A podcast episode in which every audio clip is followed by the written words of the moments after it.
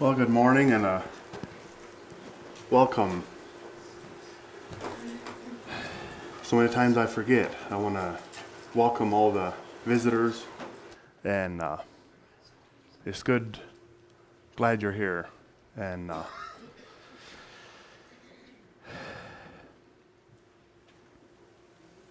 I have had such an, uh, may I say, an exciting weekend. It's Saturday, having staying focused on the topic of being salt of the earth. And then uh, we uh, went to a little birthday party for little Anthony and had a good time there. And then, uh, but last night, I just want to say, I truly believe we have the most awesome group of youth in the world.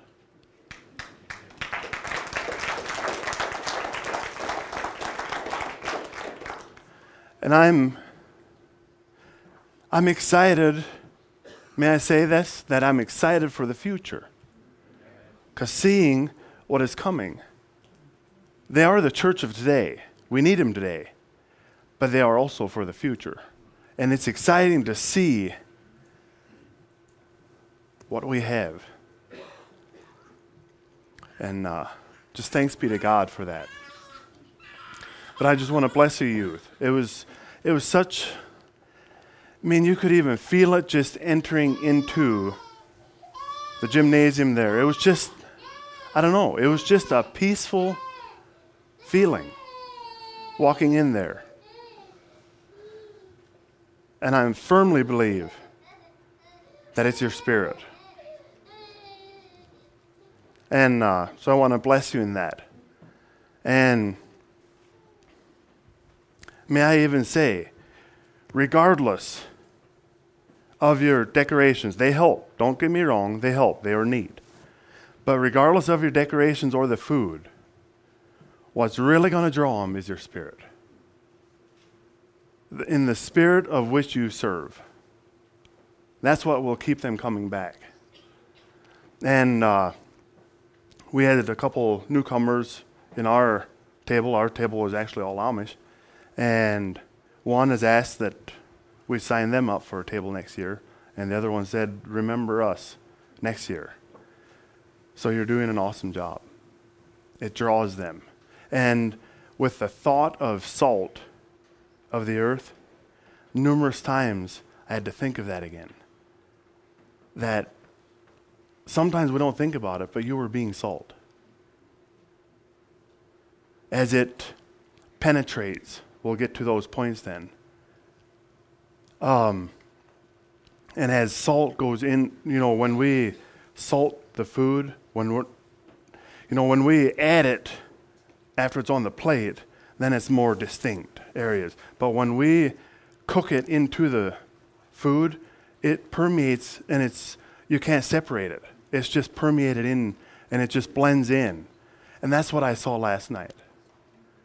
Is how you were permeating into the community. I mean, this wide array of, may I say, denominations, maybe. Maybe even some unbelievers. That's encouraging for me.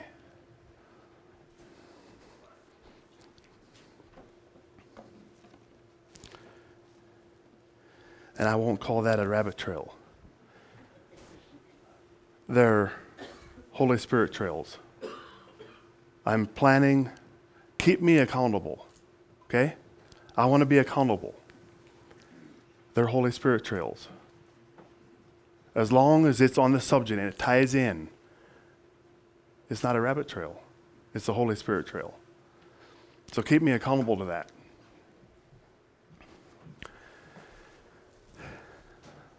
I, I think I understand why God has led me to the series of um, the Sermon on the Mount. Maybe I haven't taught you much, but I tell you, God has been teaching me a lot through this. I am seeing things like going through the Beatitudes that I, I just never saw before. And I take them as a lump sum rather than one at a time. And so this has been good for me. And uh, I trust, because I sense this is what God wants me to do. So I trust that you're also learning. But if not, I'm benefiting. So hopefully, in that even, you'll benefit then. So we're continuing the journey through this, and uh, Matthew five thirteen is, "You are the salt of the earth, but if the salt loses its flavor or savor, how shall it be seasoned? It is then good for nothing but to be thrown out and trampled underfoot by men." And I also did some study, research on history, and I'll get to that then. But it's interesting that they understood what Jesus was saying because they literally did that.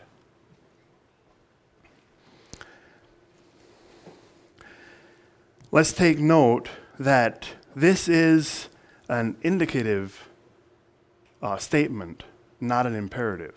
What that means, it indicates um, that you are the salt of the earth. It's not you should be, or it would be nice if you would be salt. No, you are. If you are, I want to get ahead of myself.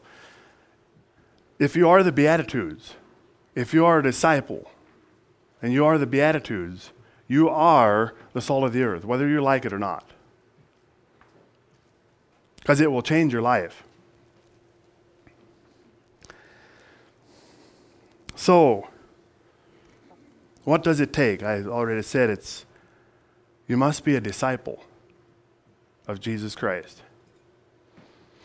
You see, let's look at the beginning of chapter 5.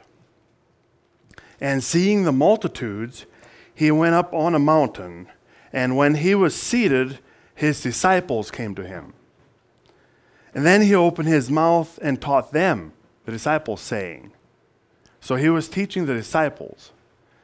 I'm not saying the group didn't come up there then, but I see this. He was teaching because the disciples is actually a learner. And uh,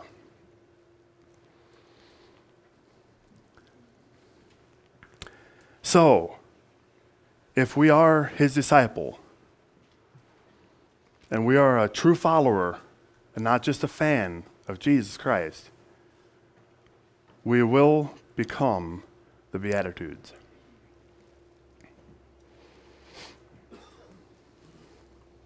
Then, by that very definition, you are the salt of the earth.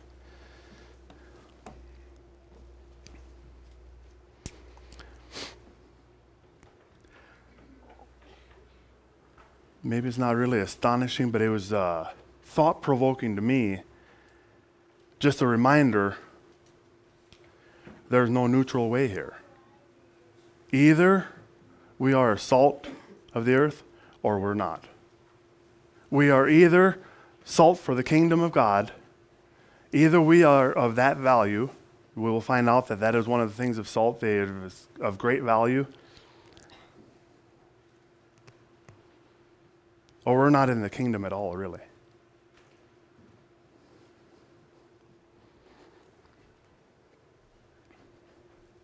And I'm convinced that we can be salt and not realize it.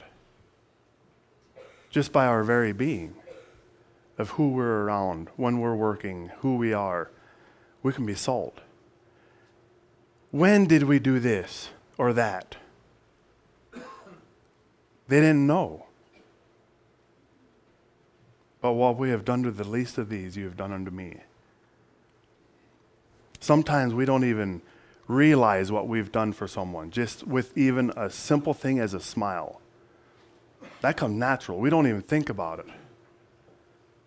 But if that changes that person for the day or his, the rest of their life, that was salt. Preserving.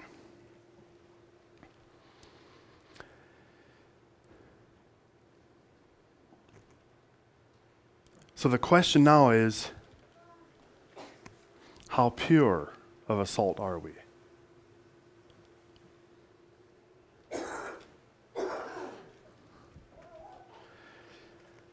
Pure salt, they say, never loses its flavor. But it, when it's mixed with impurities, that's when it loses its flavor.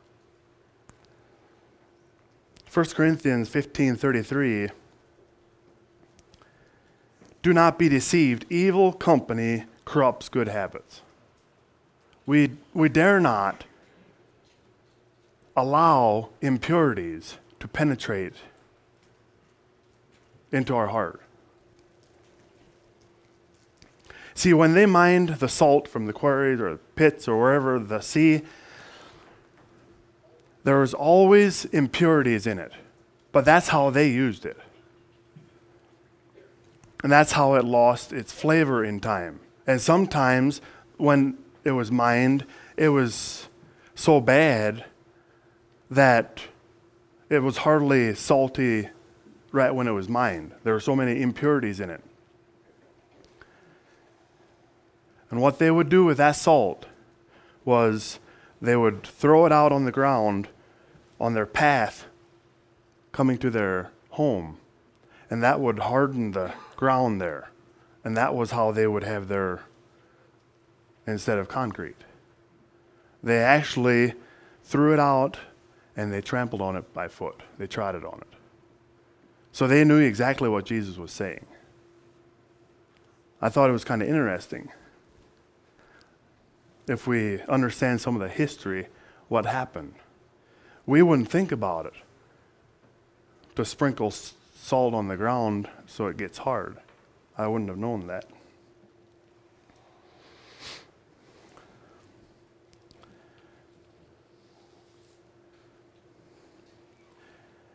And so it is with our lives. We cannot be mixed, a mixture of impurities. We have to be uncompromised, pure, and authentic. Our inconsistent lives repel people from church. Young fathers, or even mothers, if you want to offend or turn away your children, live an inconsistent life. That's the quickest way you can do it. When you live a double life, you have this good facade on a Sunday.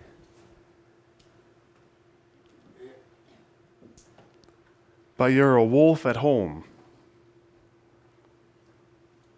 It's by the grace of God that you'll save your children, that you don't lose them all. It's a very fast way to just actually destroy your children. We must be consistent. May I even say that I'm a believer of when Christ comes in and we become a new creature, is there a double standard? when it truly, truly happens. You see, more and more I'm seeing that there's such a vast amount of superficial faith. They never really are born again.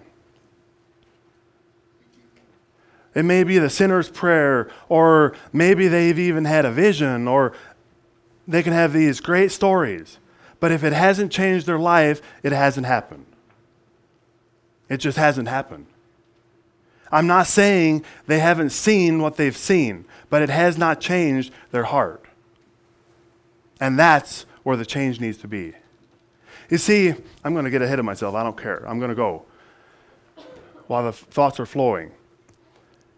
If we have, let's say, the old pitcher pumps, and that water is nasty. It's just impure. It's not pure. Have you ever thought that you would paint the pump in order to get better water? That would be nonsense. Well, why do we try that as people? We need to change from the inside out.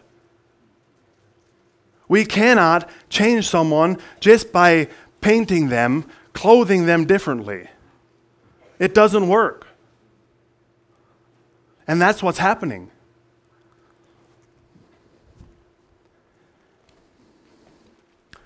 They have a good shine before men. And we'll get to that example. We're coming right up to it. It's counterfeit Christianity. And Satan loves it. And it may even be that some of these have wonderful testimonies of what has happened and what how God has worked here and God has worked there. I'm not here to condemn. However, let's not forget that Satan is very mighty and he comes as an angel of light. It appears to be very, very good and real. But if you are violating Scripture in the meantime, I'm afraid it's not from God. I question that. Maybe I'm getting too bold. Our life, this is our judge. And if my life does not measure up to this, you know, I used to say, is your walk like your talk? That's actually wrong. Does your walk line up with Scripture? That's where we need to go. Not even your talk, because people can talk good.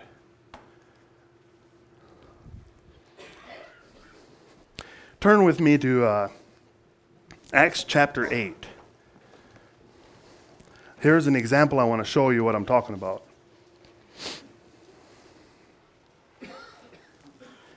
I'm going to start reading in verse 9. But there was a certain man called man called Simon who previously practiced sorcery in the city and astonished the people of Samaria, claiming that he was someone great, to whom they all gave heed, from the least to the greatest, saying, This man is the great power of God. And they heeded him because he had astonished them with his sorceries for a long time.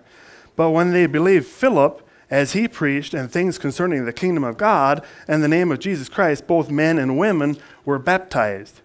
Then Simon himself also believed, and when he was baptized, he continued with Philip and was amazed, seeing the miracles and signs which were done. He did the right things, he believed, and he was baptized.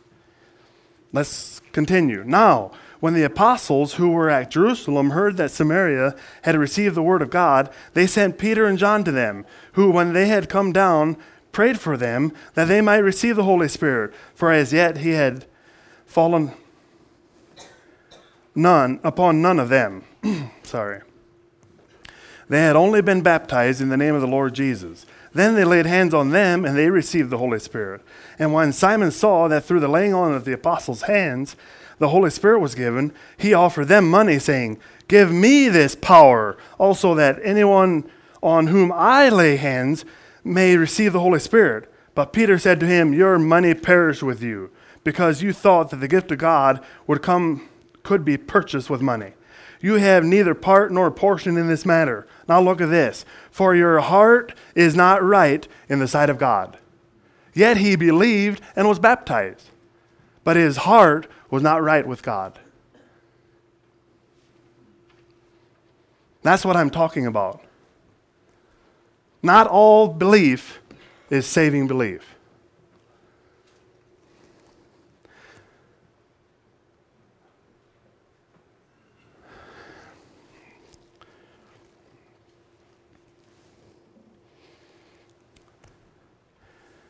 See, when Christ comes in, I used to say that he will turn your life upside down, and there's even a book about the upside down world. But I want to tell you the truth. When Christ comes in, he turns your world right or life right side up. When we're out in sin and we're lost, we're upside down.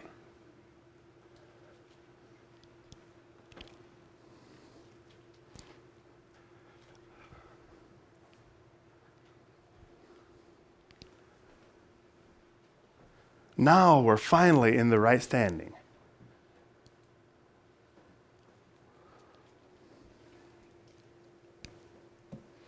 He will change us from the inside out. It's a real change. Our heart is now right in the sight of God. That's true believing faith.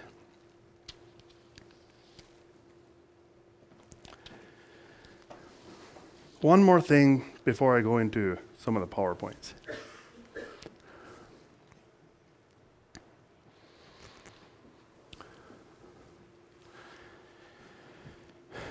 There's been some concern if you see the trend over the past, let's say, 50 years. And I want everyone to know before I even start that I'm not really picking on the women or whatever. This is just a testimony that I'm sharing from Costa Rica. As we know, if we look at history and to now, it's how the covering was lost. And I think we've failed to really teach well on it. Where it really, I want to share a testimony. There was this man that was uh, um, possessed with uh, demons. The demons would actually speak. This was his testimony after he was converted then. There was a missionary there, and uh, the missionary went to visit him and anyway, and he hated to have light. But the missionary said, "No, we're going got to have light. When I got to see." And so he finally wrestled over and turned the light off and had him on the couch. And he thought the missionary thought he was going to be killed. And um, he just cried out and try to see this in the light of being salt. Okay. Um, and he just fell limp. So he missionary got up and turned the light on. I'm leaving names out. Um, and then he actually was converted. I mean, he, he accepted Jesus Christ then, and he was cleansed. However, there were times where he would backslide and go back in, and it's exactly how the scripture said. Every time he would go back into it, it was worse than when the time before. That's what the scripture said. I mean, if they come back and it's clean, that's where I see he would probably he didn't continue to fill. Anyway, one night he was possessed again. Why I say possessed is because the demon spoke. And it kind of gives you creepy to talk about it, but it's just the way it is. Demons are are real. He went to the house of this missionary trying to break in. He was just mad as could be. And he couldn't get in, and his wife was inside praying. She just continued praying and praying, and he was outside yelling at her, Get that rag off your head. And uh, all of a sudden, something just threw him over against the porch rail. And in the meantime, there's another lady came, also a believer, but she was not covered then this is what the demon said. This guy testified that it was not him speaking. The demon had said this was, Where is your sign of authority? And maybe we should turn to it.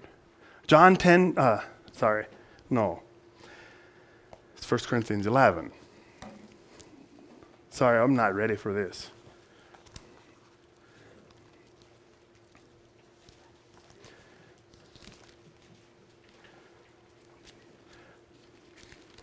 It's a symbol of authority to the angels.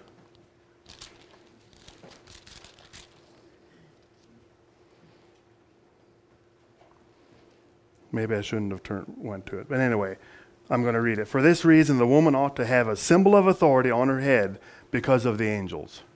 See, that demon recognized it. So, my question is That's one way, I guess I'll make a comment first. That's one way that we can be salt.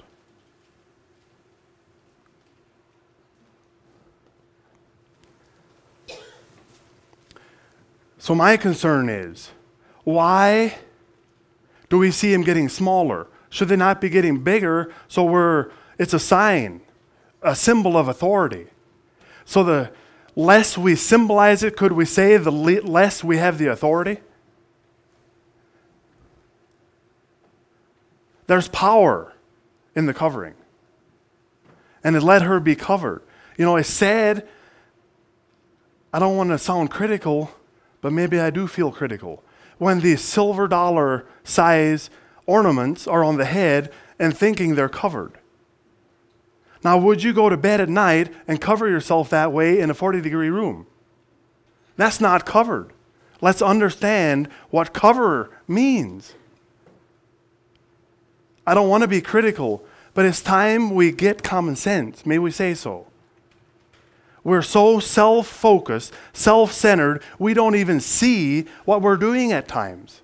Sometimes we need to wake up. Because all counterfeit Christianity, all superficial faith is powered by self.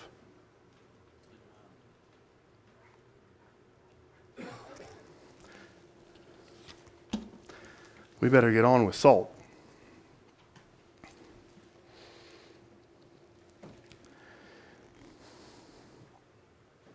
The key is to be authentic and not a pretender. Okay, in that,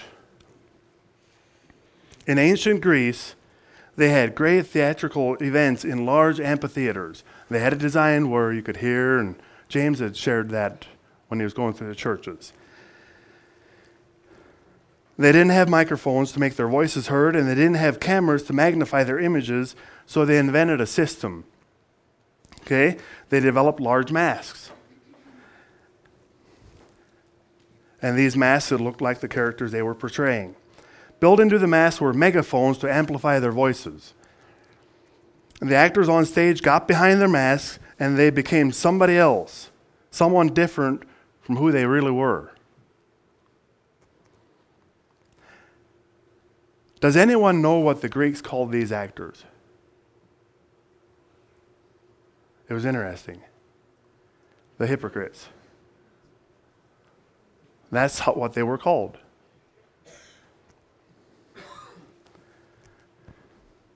Are you hiding behind a mask today? Are you who you are, who we see.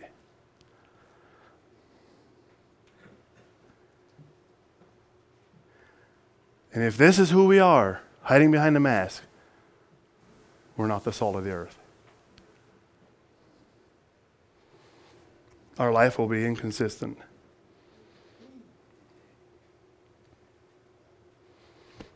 And sadly, there's many that their life is just merely an act and just hoping that they'll do enough good. That's I didn't I didn't know what to do. It was just at the time of my transition we were leaving the Amish and and my brother-in-law said that he just hopes he does enough good that it was just it's so sad and I'm not putting him down, but we'll never do enough good. We'll never do enough good. That we, when Jesus Christ, when we're entering in, when we're by the gates of heaven, and Christ would ask you, Why should I let you in? I think our, our works and our deeds will appear as nothing when we're there. It's all because of what He did for me. And I accepted that. And He changed me. It's because of Him and what He has done in me that He has cleansed me. He's taken my sin away, and I am pure before God because of Jesus Christ. Thank you, Jesus. You know, how would life be without Jesus?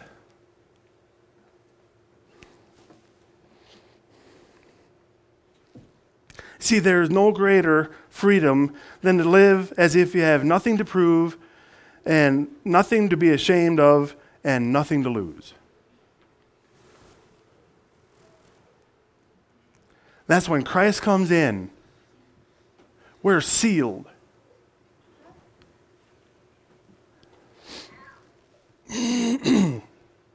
anyway, so what does it mean to be salt? Enough with all that. What is salt and what does it do? Salt is refined. As Christians, we must have impurities removed from ourselves. It creates thirst. You know, there should be something about us that creates a thirst in others for that living water. We should be that drawing power.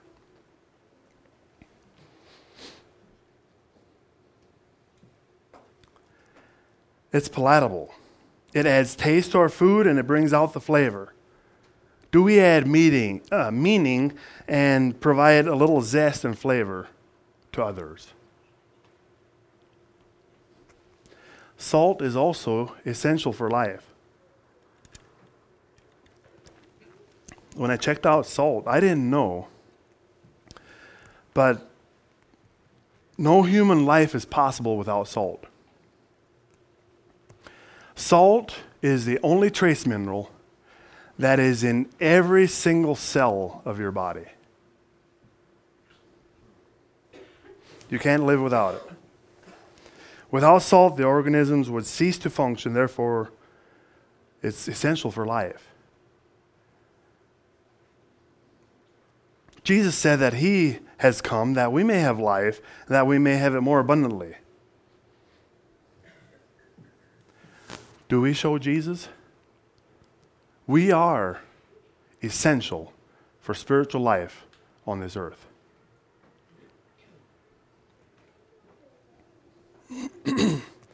Salt is valuable. In Jesus' day, salt was a rare commodity. See, they would buy they would buy their slaves with salt, or the uh, Roman soldiers were oftentimes paid with salt, and it was rationed. They could only have so much. And when the buyer of the slave was dissatisfied with his slave, that he didn't work good enough or whatever, he said, you know, he's not worth his salt. That's where that phrase comes from, where he's not worth his salt. While we're on the slaves, the slaves, and I'll forget how many years it was, like seven years or whatever, they were free but they could choose to stay.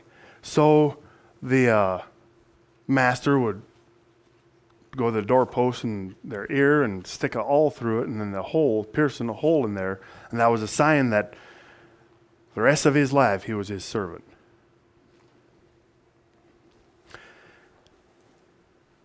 We were also bought with a price of Jesus' blood. But when we choose to be his slave, his servant, Jesus took that piercing. We don't have to.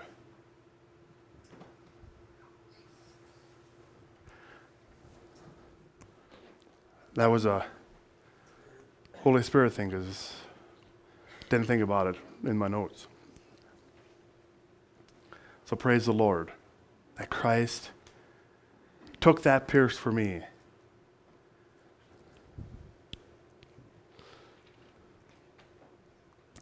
Salt penetrates.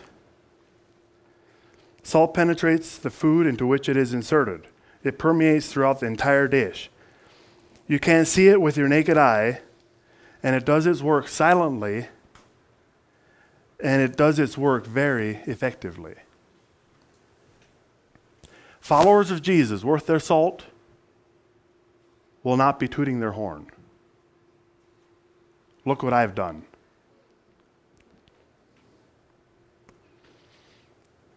But they quietly and effectively permeate the awesome flavor of the gospel in their community. Salt also pre- preserves and prevents.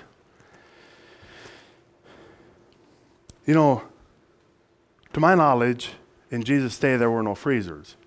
So they would, to uh, preserve their food, especially meat, they would salt it to preserve it, and it prevents the decay.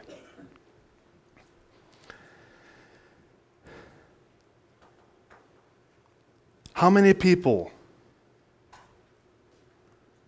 have I salted in my life?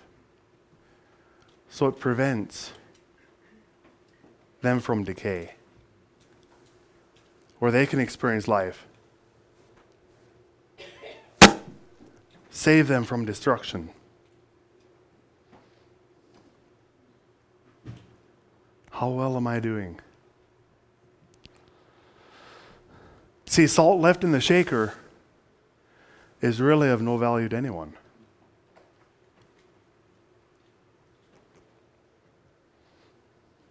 Let's allow God to pour us out. That's the hard part. Is surrendering that God can pour us out whom he wants to salt. So in closing, what does it mean by losing its flavor or savor? Jesus used the Greek word moraino.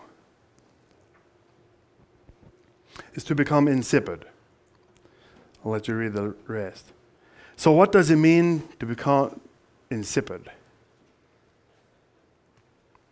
So, here are some of the synonyms flavorless, weak, wishy washy, uninspired, uninspiring, and characterless.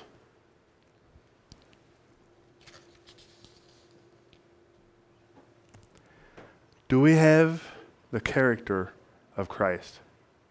Or have we lost our flavor? We are an influence to those around us. May I take one little trail yet? As you know, we um, care for Anthony every other Sunday. That's all we all we have him. I wish we'd have him every day, but it's amazing to see the influence. And again, please understand, I'm not tooting my horn.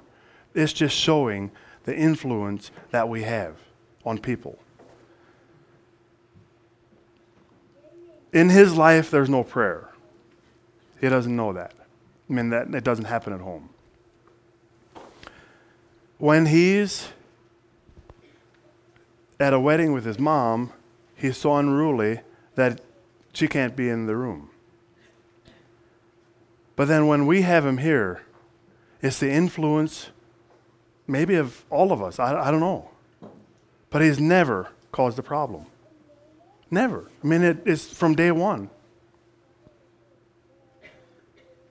It's not a great thing we've done because we didn't, we just held him. And then at home, when we eat, he sits beside me, and because I'm kind of his hero. I mean, wherever I go, man, he just right with me. So he sits by me there, and you know, it was let's pray before we'd eat. And now he sits there, and it was, it didn't take long till all of a sudden he started putting his hand over that I would hold his hand to pray. And that's the first thing we don't even say, let's, let's pray anymore. He just sits there, puts his hand out. The influence. It was, um, and that's only every other Sunday that we even see him.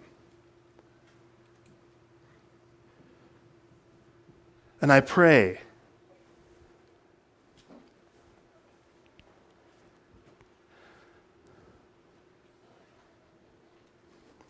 I pray for him as if he'd be my son.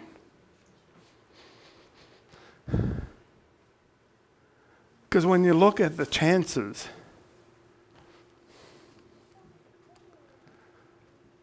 It looks bleak.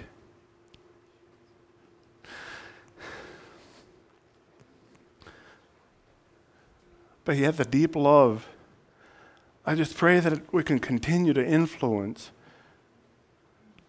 that He'll remember in years to come.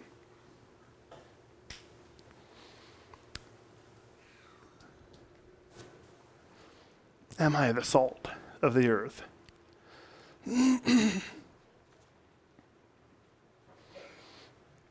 Because if, if we are a true follower of Jesus Christ, we will be the salt of the earth. And allow God to pour us.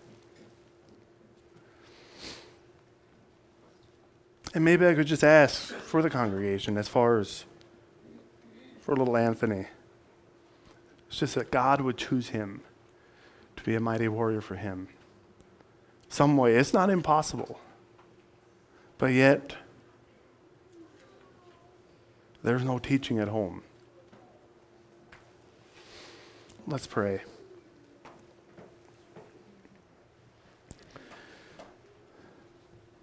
Our kind Heavenly Father, thank you for challenging me again. And maybe bringing life in true perspective. Father,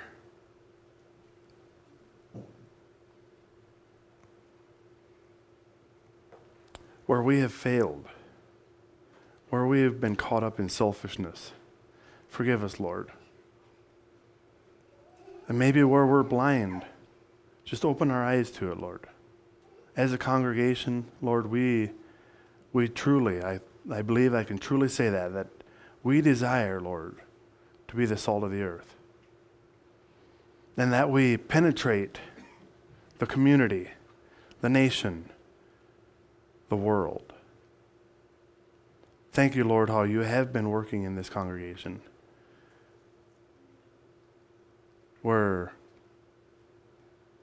families and singles have been sent out as arrows out of this congregation to penetrate the world. And Father, may we continue. Just guide us, direct us, give us a vision, Lord. Show us how to be salt for you, Lord. Just teach us, Lord. We don't know everything.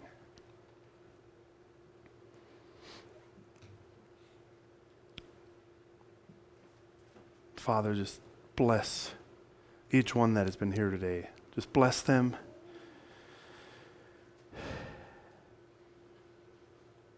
Strengthen each one of us, Lord.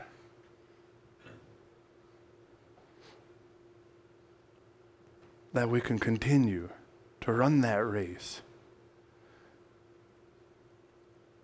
Father, if there is weight and sin that besets us, Lord, show us and enable us, Lord, to lay aside that so we can continue to run that race. Because, Father, we all want to be home safe with you.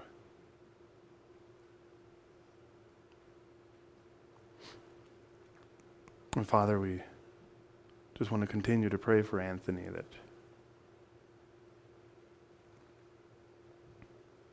he would choose life,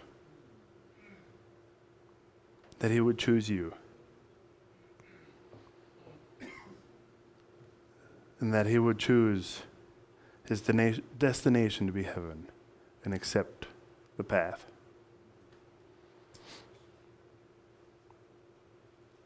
Father, we praise you and honor you.